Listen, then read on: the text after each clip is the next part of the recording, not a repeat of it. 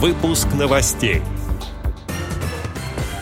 Вологодская региональная организация ВОЗ продолжает успешную реализацию социального проекта «Активность вопреки». Вопросы обучения людей с ограничениями здоровья обсуждались в Совете Федерации. Теперь об этом подробнее в студии Антон Адишев. Здравствуйте. Здравствуйте.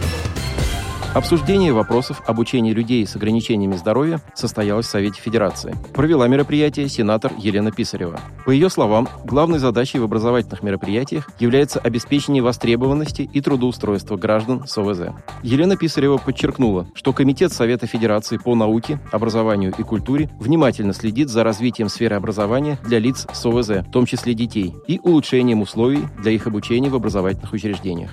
Заместитель министра просвещения Александр Бугаев прокомментировал работу министерства в этой сфере и рассказал о проектах «Билет в будущее» и «Профессионалитет». Сейчас люди с ограниченными возможностями здоровья проходят профориентацию и профобучение в рамках этих проектов. Также для них разрабатывается необходимая методическая система. В 2021 году министерством создан Федеральный методический центр по инклюзивному образованию, сообщил Александр Бугаев. В завершении обсуждения был принят проект решения, цель которого – усовершенствование сферы профобразования и обучения людей с инвалидностью и ОВЗ.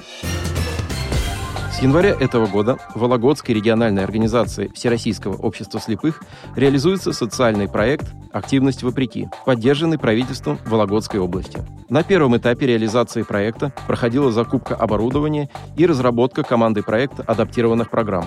Специалистами Вологодской РО ВОЗ были разработаны специализированные курсы для занятий скандинавской ходьбой, общей физической подготовкой и дыхательной гимнастикой.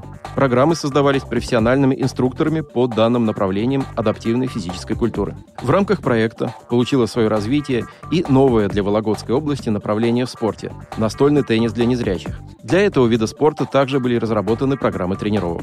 Затем начался практический этап реализации проекта. На базе местных организаций ВОЗ в Вологде и в городе Сокол Вологодской области открылись первые комнаты здоровья и начались занятия.